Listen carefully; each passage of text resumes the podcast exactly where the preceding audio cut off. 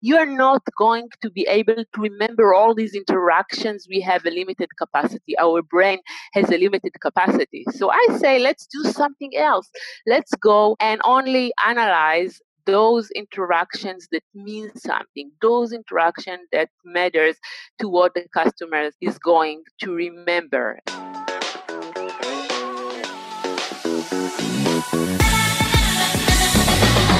This is Writers in Tech, a podcast where today's top content strategists, UX writers, and content designers share their well kept industry secrets. Welcome to Writers in Tech, Liraz. Today we have Liraz, PhD in psychology, right? Psychology, right. In IDC Herzliya, uh, Israel. Hey, Liraz, how are you? Hi, I'm very well. How are you? I'm really good. I'm super happy uh, to have you here. I've been watching you Thank your, you for inviting me. Of course, of course. I've been watching you on TV actually in Israel, talking about how people behave in the internet and the show Don't Fuck with Cats, which I really liked on Netflix. Oh uh, my god, yeah, I remember that. and also a few of your talks about ClickTale. Yeah. I am no longer at ClickTale, but I've been there for the last seven years. Wow. Yeah. Tell us more about your background. Sure. So I'm a web psychologist or a digital psychologist. I have a PhD in psychology. I'm specialized in decision making processes and cognition. And over the past few years, I have been utilizing models from cognitive psychology, behavioral economics, and neuropsychology to better understand how customers behave in the digital world. So back then, when I was in ClickTale, I was the head of behavioral research at ClickTale, meaning that I've been working with companies like Walmart and Vans, the North Face, Nike, Microsoft. And actually, we have been working on customers' interaction, on experience analytics, meaning that ClickTale is a startup and ClickTale actually developed a technology that is able to monitor and track the visitor from the moment they enter the website till the moment they leave the website meaning every little interaction.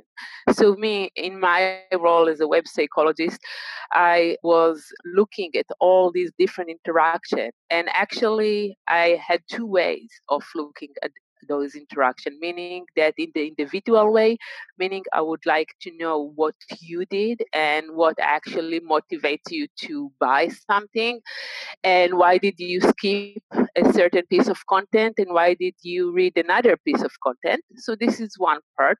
And the other part is to look at segmentations, meaning that we are talking about millions of users and we were able to see how men behave different than women in the website and what is the difference between a new visitor and a returning visitor.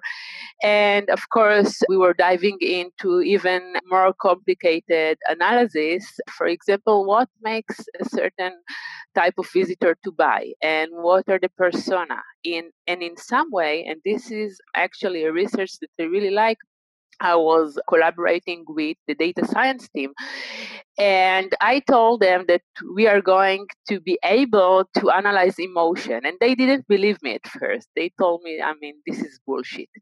Mm-hmm. and actually, we were able to analyze what I call the customer's digital body language, meaning that everything you do on site means something.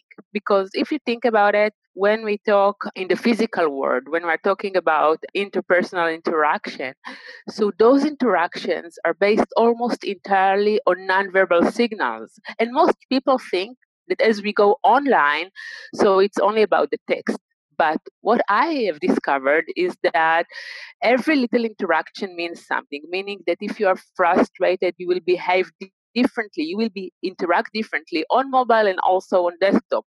So we actually have been analyzing five different patterns, five different behavioral patterns that can help us understand the meaning, the intent, and the emotion of the customers that are visiting the website.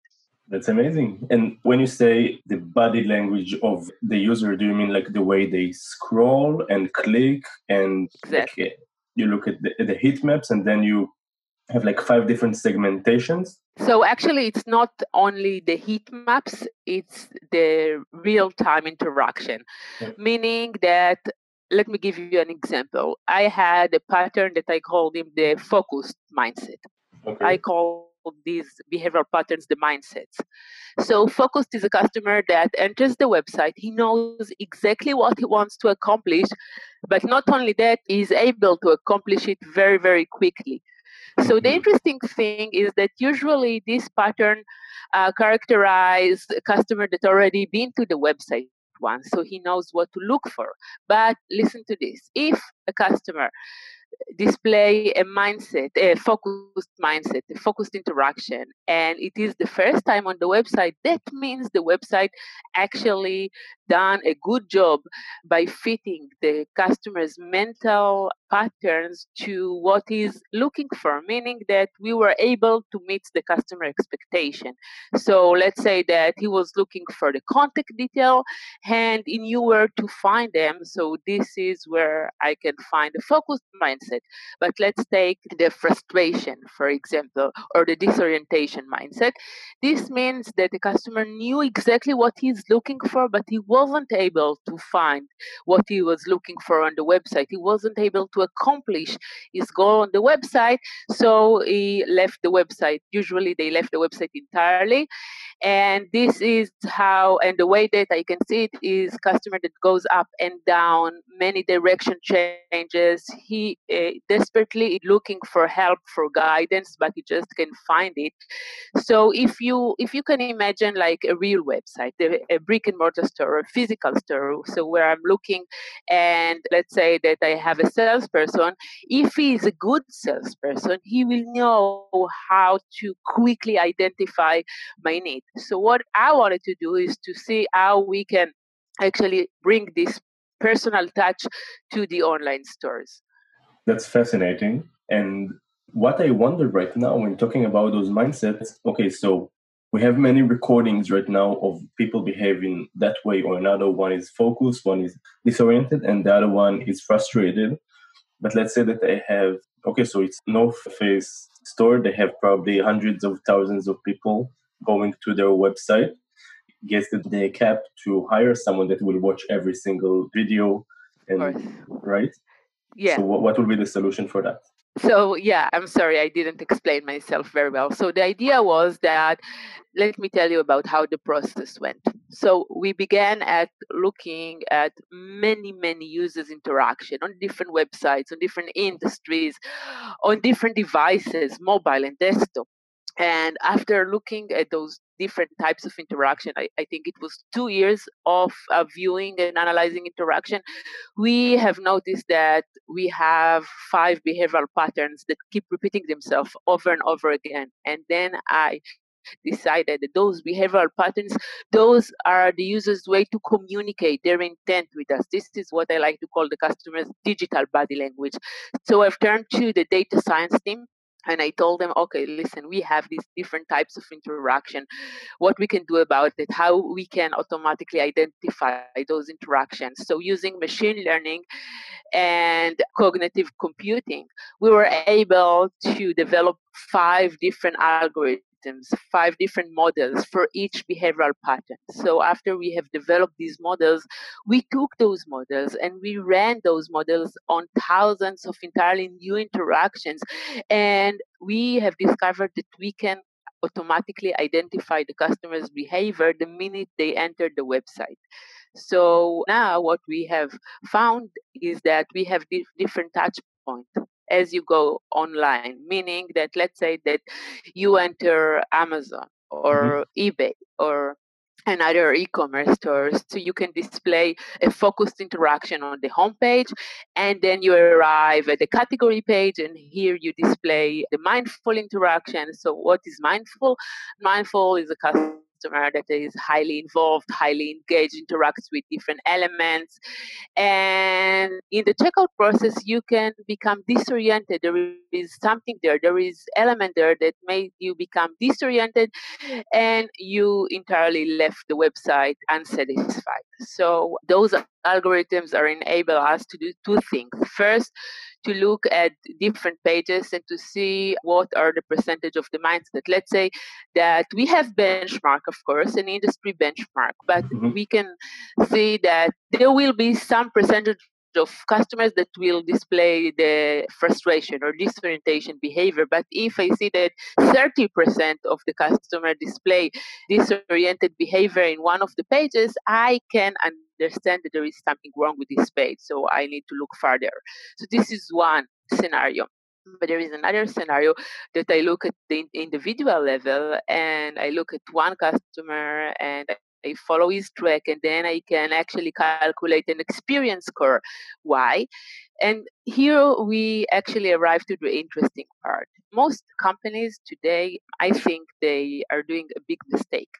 And what I mean by that is that they turn to different analytics company and under the promise that they are going to analyze every little interaction from the moment the, the visitor enters the website till the moment the visitor leaves the website. And I say this is wrong.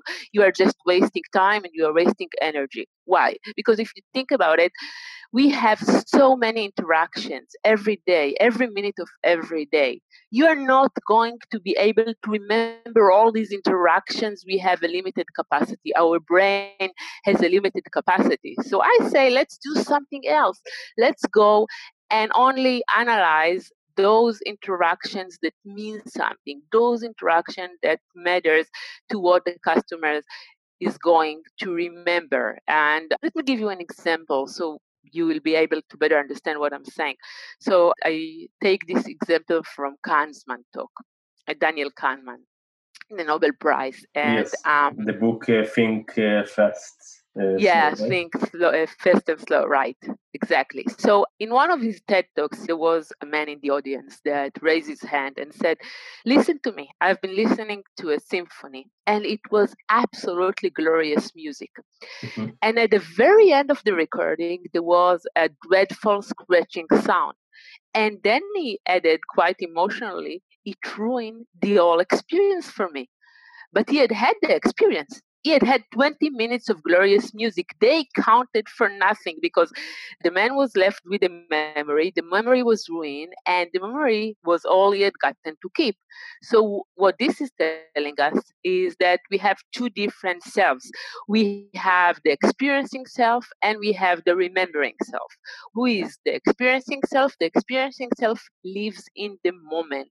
So, it can answer the question Are you bored right now? How do you feel right now. But the remembering self is actually our long-term memory and it can answer a question like are you happy with your life are you satisfied with your life and these are two different entities mm-hmm. meaning that if you think about it, if you're going to get back to our discussion here, so what you should care about is not experiencing self, because we're not going to remember every little second. We need to talk about the remembering self and how our brain is going to memorize our experiences. So, in order to actually calculate the customer experience, I have developed a model mm-hmm. based on a model that is called the peak end rule. And the peak end rule says that you are going to remember your last experience and also you are going to remember the most intense experience. So if i can monitor those customer experience the last experience and the most intense experience then i can have a model. But there is a tricky thing here because if you think about our brain development and the purpose of our brain actually is not to be strategic it's not to plan it is to make for our survival. So mean it, that means that our brain is going to put more weight on those negative experiences. And based on that model how can we as digital experience creators can solve those challenges? So now we have the model and we know that our users are going to remember the most intensive experience or their last experience. And i can think about millions of examples that i was really frustrated when i went to like a governmental long form trying to do all kinds of stuff and what i remember from those experiences that they were very negative like i even like uh, the Israeli IRS right now for the independence because of the whole COVID situation. I needed to, to have some kind of a claim.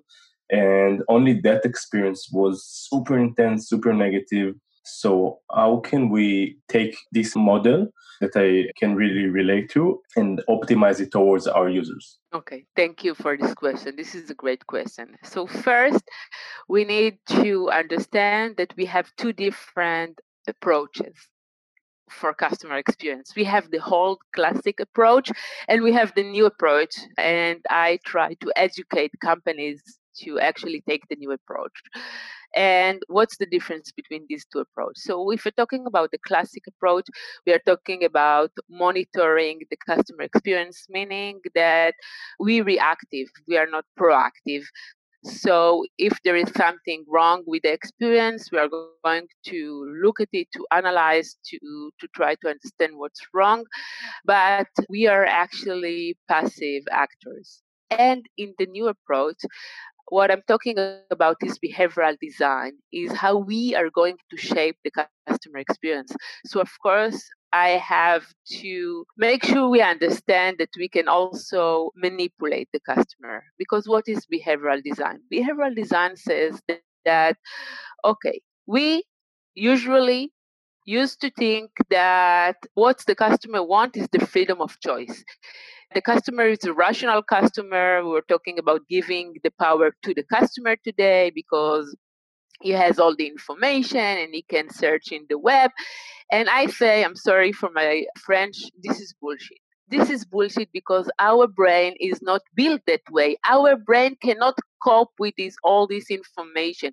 What we need to do is to make sure how we can design and shape the customer's behavior. And there is a say online that the person who controls the menu controls the behavior meaning that what i'm going to show you is going to affect and control what you are going to do. Let me give you an example. Our brain has a way of thinking that's called relative thinking so if i want you to buy a thousand dollar coat for example I mean, this is pricey. We know that it's not a cheap coat. So, what I'm going to do is the first thing that I'm going to expose you to is going to be a one thousand fifty or two thousand dollar coat. So next to it, compared to this coat, you feel okay. So one thousand is kind of reasonable price to pay, right? So this is just only small example, but the idea is that when we think, we think in relative thinking, and what I just described is a framing effect. So that means that I can control your behavior. And the new approach, and now I'm going to back to the new approach. The new approach means that I'm going to shape those touch points. I'm going to shape the moments that I want my customer to remember. I'm not going to wait and maybe he has a negative experience, maybe he has a positive experience. I'm going to decide in advance how I want his experience to look like and how I want his experience to, to display. And that's the, the real difference. So the way to actually use and utilize my model, the peak end rule, is actually okay. So I'm going to decide, I'm going to shape the experience, and I want to make sure that the last experience is going to be memorable. This is one thing. Another thing that actually, another way we can utilize psychology is, for example, another very interesting finding, and that is that we all talk about dopamine. It becomes a very sexy neurotransmitter, but actually everybody talk about it in a wrong way because dopamine actually rises before the actual price, meaning that we feel more satisfied before we get what we want. Mm-hmm if that's the case, meaning that we need to make sure that the waiting experience is going to be fabulous because this is where we picture what we want and this is where we wait for our travel vacation. And actually, it was found that people that expecting their vacation feel much more satisfied than when they are actually in the vacation because then they can imagine how it's going to be turned out and the different uh, interaction they are going to have. So it's extremely exciting. And I don't know why, but but usually product managers and even user experience managers there don't pay enough attention to the expectation. And let's say that i'm a product manager or ux designer or ux writer that uh, is listening to us right now and i'm working for example on let's say an e-commerce store or something like that. So what kind of best practices I can utilize in order to improve that expectation uh, experience that we were talking about? Okay, so first we need to make sure the expectation actually is after I already uh, purchased the product, for example. So that means that let's take, I have a great example that I don't need to think about on my own, but mm-hmm. let's take the unboxing part when you actually open like your new iPhone. Apple actually does that great. So, what is the unboxing? Meaning that you're going to have this beautiful, very stylish box, and you have it's not like wrapping it up. I mean, it's in uh, you have stages for wrapping it up. So this is one thing. Another thing is that let's say that you are going to play a vacation, and and then I'm going to actually send you messages about places that you can visit restaurants. I'm going to give you a picture, a frame of this restaurant. And maybe, I mean, we have virtual reality today, I can actually have a picture of you in this restaurant, meaning that I can actually, there are many ways where I can stimulate your memory and stimulate your experience. And what different studies what we were finding is that the before before the experience we feel much better and we can actually determine what the experience is going to be and what memory we are going to have. Because if you think about, let's say, two weeks vacation, it's only two weeks, mm-hmm. but people start thinking about the vacation three months before. So you have this great period of time where you can actually shape your customer's experience and it's going to be it's going to matter more because let's say oh, okay you you went on vacation and it was rainy the whole time the interesting finding that you are not going to have a bad memory. You are going to, after a while, you are going to be able to laugh about it. So mostly it depends on the time before. So, by the way, you really changed a lot of my perceptions right now, which is really interesting because I understand why not enough people are paying attention to it. Because, for example, I can say about myself that I sell online stuff, online courses, for example. And in my opinion, how I think about it, it's like, okay, I invest a lot of efforts until the person buy the actual stuff. And when they buy it, I make sure to deliver the best possible product that I can. But I never invested enough time in the in between, in the expectation to the product. And to be honest, I think that that was a wrong move on my end because it could enhance the experience of the product that I deliver. And the reason that I think that not enough people are paying attention, just exactly like I didn't pay enough attention, is that this is data that is difficult to measure. On my end, I see a number go up, someone buy. Or I see someone that is uh, telling me that something is wrong, so I know that is not satisfied. But if you look on the experience as a whole, the all expectation part can really increase the remembering experience out of your product for the long term and maybe right. ends up with them coming back or buying more stuff or even telling their friends about it which is something that exactly. is priceless. So this is pretty amazing i must say. Thank you. Cool. I, am going to invest more efforts right now from now on in the expectation part. I'm very happy to hear that. Cool so I've heard that you have a, a website and we can see your content in that uh, website, right? lirazmargalit.com? Yeah, you can. And also for English speaker, I have an ongoing blog in CMS Wire. Just need to write in Google Liraz Margalit, CMS Wire, and also in TechCrunch, and I write there all the time. That's amazing. That's amazing. I'm going to share uh, links in the show notes. Thank you, Liraz Margalit, for coming today. I learned a lot. Thank you, Yuval.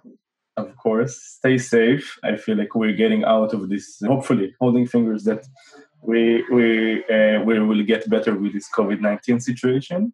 And I hope to speak to you soon. Great. Bye bye. Bye.